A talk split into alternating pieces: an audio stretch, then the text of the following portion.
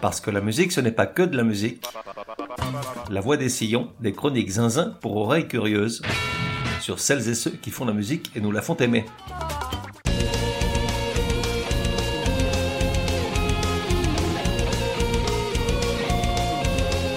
La Voix des Sillons numéro cent quatre.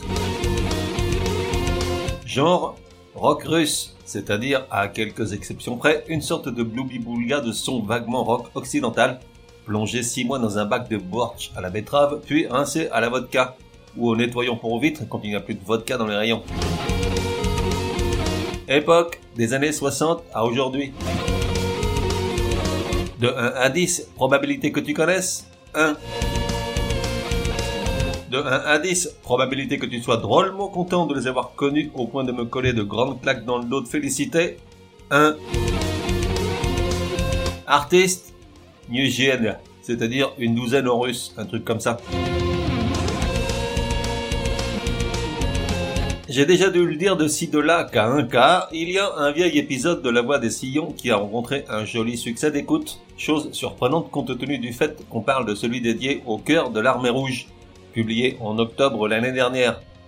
Un an après, l'épisode continue de trouver un public régulier, fasciné par les merveilleuses voix de ces chœurs presque séculaires, créés en mille neuf cent vingt-huit par Alexandre Alexandrov, dans le but de se produire initialement devant les ouvriers et les militaires déployés sur le chantier ferroviaire du Transsibérien. Servir et soutenir la patrie, encourager les vivants et célébrer les morts, louer les exploits et exalter l'idéal révolutionnaire, telle était la mission des chœurs de l'armée rouge. Et devant le succès des premières représentations, les chœurs sont par la suite envoyés sur les fronts des différents conflits auxquels l'U R S S participe, là où les forces flanchent, la foi est ébranlée et la raison perdue. Petit rappel avec l'une de leurs œuvres les plus connues, Pleine ma pleine, dont je rappelle la traduction en russe pour les étourdis. Toi, je sais que tu t'en souviens parfaitement, tu es formidable. Pour les autres, Pleine ma pleine se dit en russe Polyushko Polier.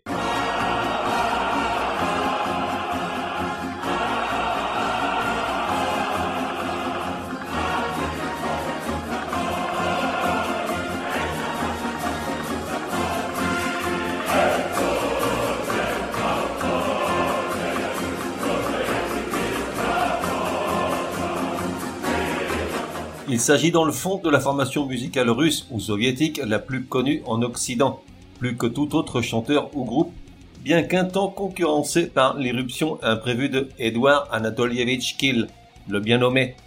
Et tu te dis, gros naze, c'est qui celui-là ? Et je te réponds, tu le connais. Chaque fois que tu écoutes un épisode du podcast, t'es donné l'occasion d'entendre un bref extrait d'une curieuse chanson interprétée par notre Edouard, affublé de cet horrible surnom, mister Trololo. La chanson date de mille neuf cent soixante-six, elle serait restée dans la malle aux souvenirs soviétiques si un internaute américain n'était tombé par hasard en deux mille neuf sur la vidéo d'un concert donné en Suède en mille neuf cent soixante-seize par ce sacré Edouard dans lequel il interprète la chanson « Je suis très heureux car je rentre enfin chez moi ».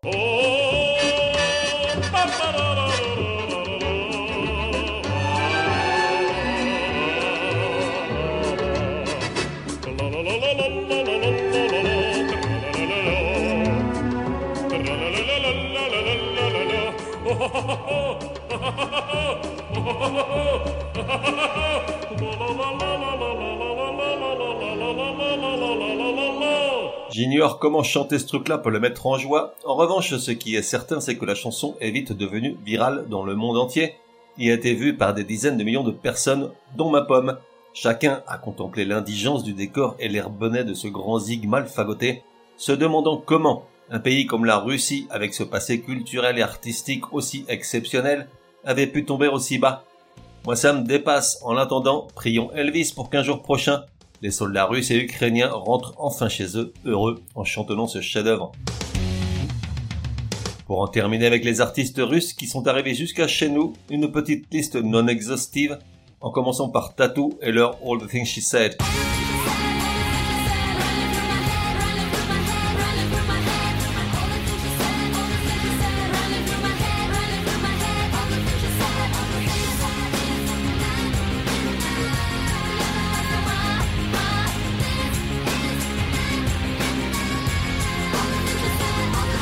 On On a également les Pussy Riot, célèbres plus pour leur activisme que leur mauvaise musique, ou encore quelques groupes rap à deux balles comme Moriart et son I'm Gonna Fuck.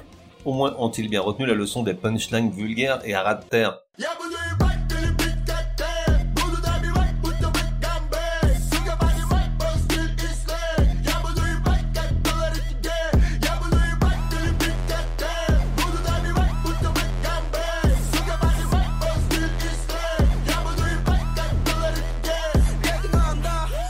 On trouve également quelques groupes pop ou électropop comme Little Big et son Skibidi, vu six cent trente millions de fois sur YouTube.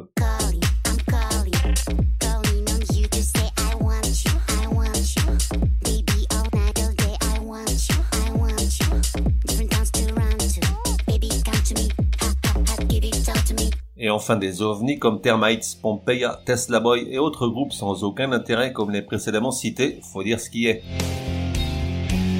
En gros, la Russie n'est pas un pays de musique, sauf si l'on se réfère à une époque révolue, celle des grands compositeurs comme Tchaïkovsky, Prokofiev et Stravinsky, des pianistes virtuoses, Rachmaninov et Anton Rubinstein, ou encore des artistes lyriques comme Féodor Chaliapin.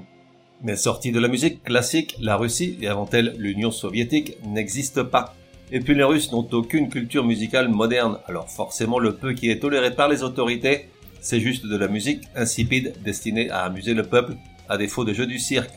Quant au rock, comme dans toutes les dictatures, il englobe tous les genres musicaux non tolérés, c'est-à-dire ceux où les censeurs doivent relire cinq fois les paroles avant de comprendre s'il y a entourloupe. Tout en haut des structures de l'État, assis à cette grande table où les invités sont munis de jumelles pour l'apercevoir, l'Apollon de la Volga, le psychopathe, psychotique, sociopathe, schizophrène, mythomane, hableur, mafieux et criminel, déteste le rock. Il n'a aucun intérêt à ce que sa jeunesse embrasse certaines causes qui pourraient à terme faire désordre. Le satrape de l'Oural n'aime rien moins que l'ordre, or le rock, par essence, c'est le désordre. Le rock, ça sert à ça, à mettre tout par terre, tout du moins à tenter le coup en appelant à la révolte. Après, si le public reste sourd parce qu'il va se faire engueuler par sa moitié s'il rentre après minuit avec une haleine de chacal, c'est une autre histoire, mais c'est l'intention qui compte. En revanche, par prudence, l'autocrate du Caucase préfère ne pas prendre de risques. Aussi, lui et ses prédécesseurs, tous présidents de la Fédération de Russie ou du Soviet suprême, ont purement et simplement interdit le rock dès lors qu'il passe du côté subversif. Et pourtant, le rock russe existe. Certes, ces gens-là ont une conception de cette musique toute personnelle. Seule l'arrivée d'Internet et des plateformes de musique en ligne leur a permis de se rapprocher de ce qu'on entend ici par rock. Car dans les années soixante, il y a des tentatives, peu, de la part de chanteurs et de groupes, de faire du rock à la sauce bortsch. Plus que des rockers, appelons-les des bardes, ou chanteurs à texte essayant d'exister et de se faire entendre en dehors du canal officiel, représenté par l'agence d'État Melodia. On a par exemple Vladimir Vysotsky et Bulat Okudzhava, qui malgré la répression acquièrent une certaine popularité. Une génération entière de Russes a été élevée clandestinement au son des chansons de ces deux artistes, seulement accompagnés de leur guitare, acoustique la guitare forcément. Vladimir Vysotsky illustre parfaitement à lui tout seul le contrôle de l'État sur toute création non tamisée par la censure. Acteur de théâtre puis de cinéma, c'est un peu par hasard qu'un de ses poèmes chantés est enregistré par un ami. La cassette commence à circuler sous le manteau, copiée mille, dix mille, cent mille fois peut-être, et perdant à chaque fois un peu plus de qualité, mais qu'importe, seul comptaient les textes, jamais autorisés ni jamais enregistrés en U R S S. Petit extrait de la chanson « Chevaux capricieux ». On dirait du Brassens qui viendrait de se coller le petit doigt de pied dans la commode.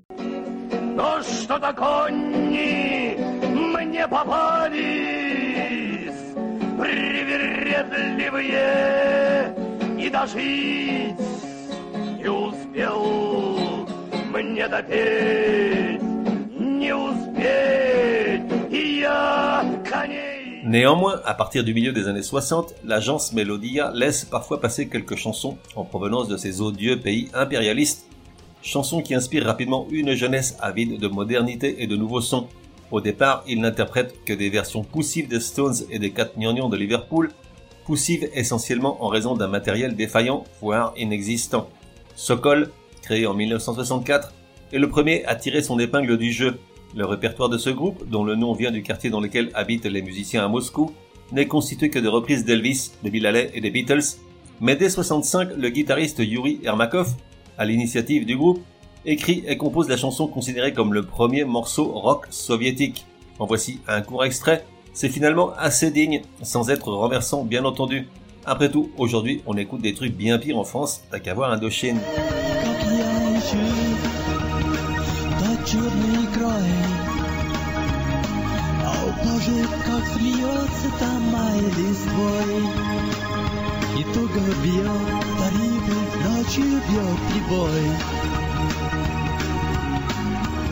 Sokol se dissout en soixante-neuf, mais déjà la relève est assurée par d'autres doudingues qui tentent leur chance.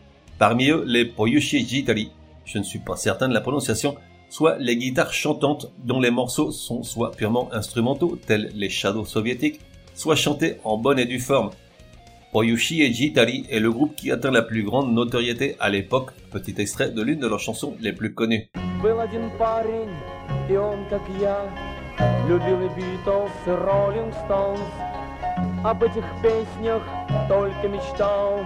Когда Вьетнам в огне пылал, сменил прическу, ратный шлем, гитару, новый инструмент. À partir des années soixante-dix, il est probable que les drogues synthétiques comme le L S D font leur entrée sur le sol soviétique, car comment expliquer sinon l'explosion du genre folk rock aux sonorités complètement barrées? Prenons le cas du groupe Dos Mukassan du Kazakhstan, ça ne s'invente pas et ça vaut son pesant de cacahuètes. Même les Anglais de Sweet Smoke n'ont pas fait mieux sur Just a Pock, l'album psychédélique mythique.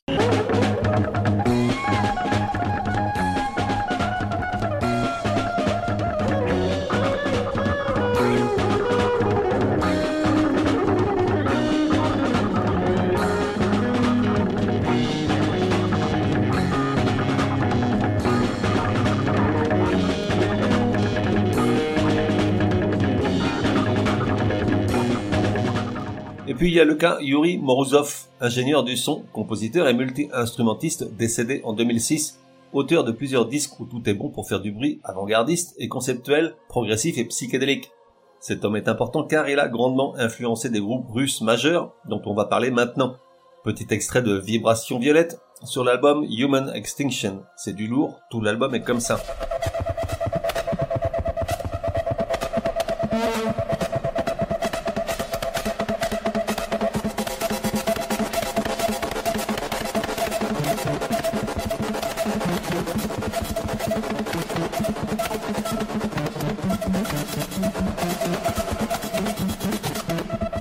Et puis arrivent les années quatre-vingts. Le Kremlin met à sa tête un pion que personne n'attendait là, Gorbatchev, qui va précipiter la fin de l'ère soviétique en deux mots, perestroïka et glasnost, soit restructuration et ouverture.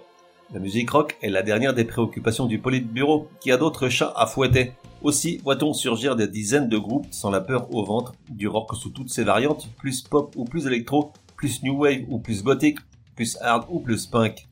Alissa, Agatha Christie, Autograph, Kino, Machina Vremeni, Nautilus Pompilius, Aquarium, Secret, Picnic et D D T. Autant de noms qui n'évoquent rien ou presque chez nous, alors que pour le russe d'un certain âge, c'est comme de citer les Cure, les Smiths, Depeche Mode, O M D, Pet Shop Boys ou U deux.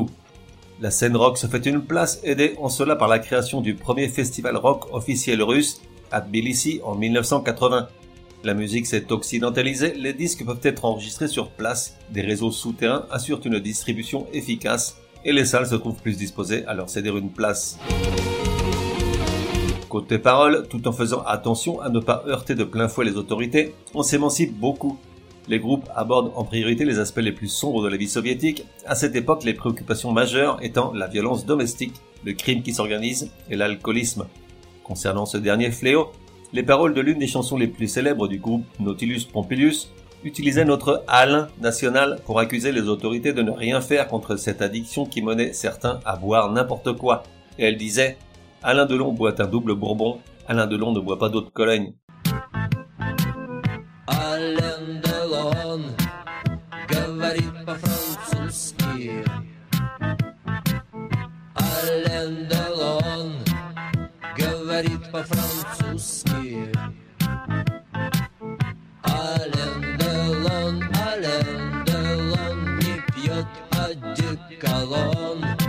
Au début des années quatre-vingts, quelques groupes punk font même leur apparition, du punk à la sauce soviétique, où souvent on se réclame anarchiste, tout en faisant partie du mouvement national bolchevique, un parti ultranationaliste et communiste cofondé par Edouard Limonov, si cher à Emmanuel Carrère, et Yegor Letov, parrain du punk russe, poète et musicien originaire de Sibérie, féru de musique psychédélique, hardcore et punk américaine.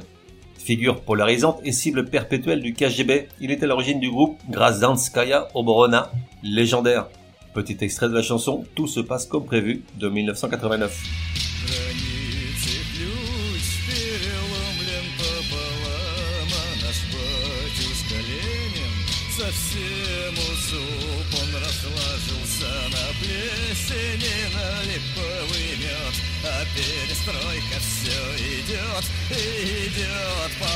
Côté rock plus traditionnel, Kino, Autograph, Aquarium et Agatha Christie restent les groupes les plus populaires de ces années-là.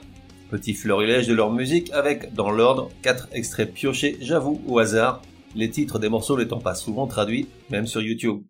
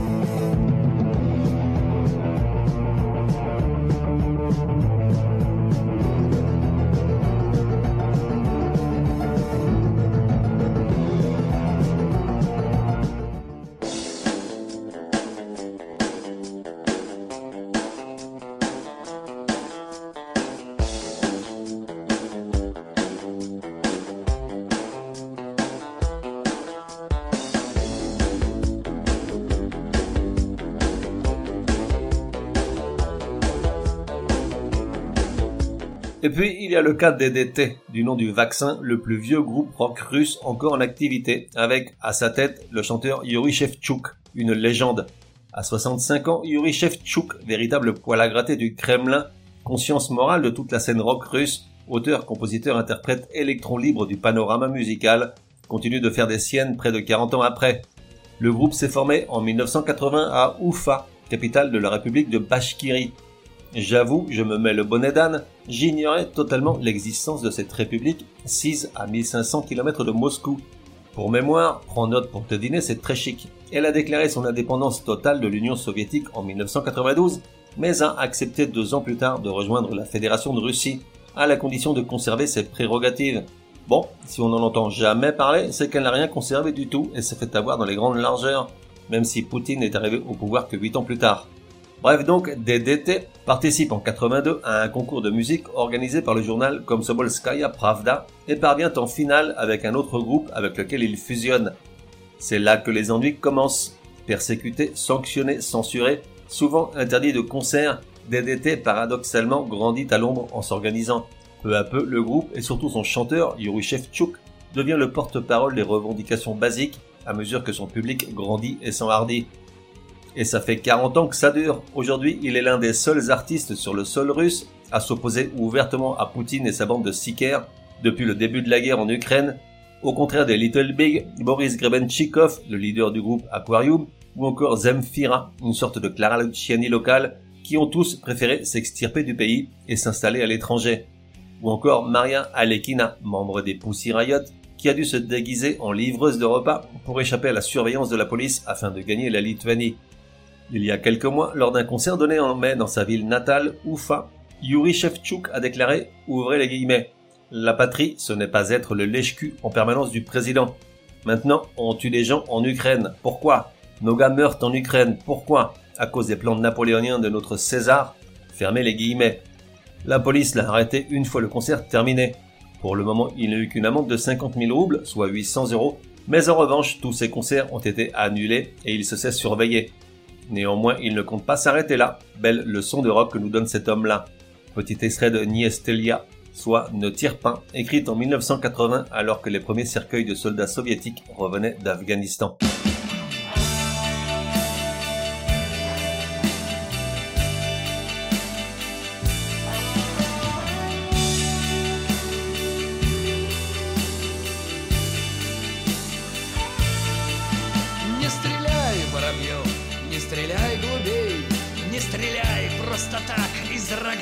своей. Эй, малыш, не стреляй и не хвастай другим, что без промаха бьешь по мишеням живым. Ты все тиры залазил, народ удивлял, как отличный стрелок призы получал, бил с улыбкой не целясь. Aujourd'hui, le rock russe est dans l'impasse, exilé ou réduit à l'anonymat de l'underground moscovite. Ceux qui sont restés font très attention à leurs paroles. Au mieux, ça parle de spleen, d'amour compliqué, des petits soucis du quotidien, du futur boucher. Mais pour attaquer frontalement Poutine et ses sbires, il n'y a que Yuri Shevchuk qui peut encore se le permettre du haut de ses quarante ans de popularité. Il y a pourtant des groupes qui se défendent vraiment bien, c'est le cas de Motorama, avec lequel je vais clore cet épisode et que j'ai vu deux fois en concert par chez moi. Originaire de Rostov-sur-le-Don, dans le sud de la Russie, Motorama produit une musique sombre et mélancolique. Ils ont quatre albums à leur actif, tous édités par le label bordelais Talitre. Motorama est l'un des rares groupes à sortir régulièrement en tournée à l'international et à avoir une base de fans solide en Europe et aux U S. Je te laisse avec leur morceau One Moment, très représentatif de leur musique. Ah, une chose, j'ai besoin de tes lumières. Ça fait plus de dix ans que je me pose la question de savoir à qui appartient la voix en français au début de la chanson. On dirait du Deneuve. J'espère qu'il y en aura un ou une parmi l'audience qui saura me dire ce qu'il en est exactement en écrivant à contact arobase la voix des sillons point com. Mon Dieu qu'il était maigre. Oh, ça c'était juste avant qu'on se rencontre.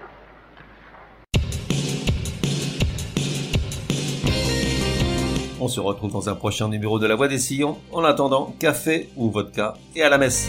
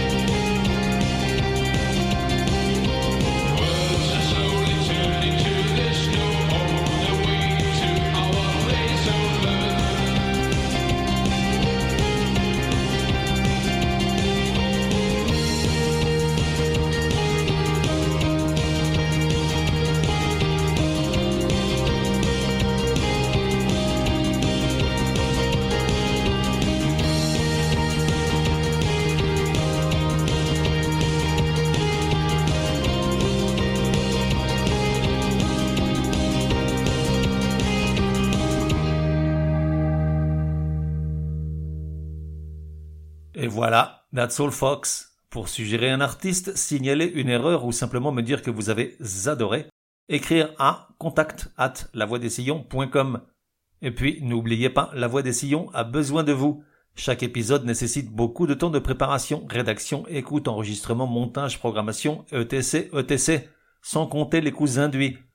Alors si écouter ce podcast est un plaisir et source de bonnes rigolades et de découvertes inespérées, merci de me donner une ou des raisons de continuer. Tout apport sera le bienvenu. Plus d'infos sur lavoixdessillons point com ou directement sur tipeee point com, T I P E E E point com. Merci et à bientôt.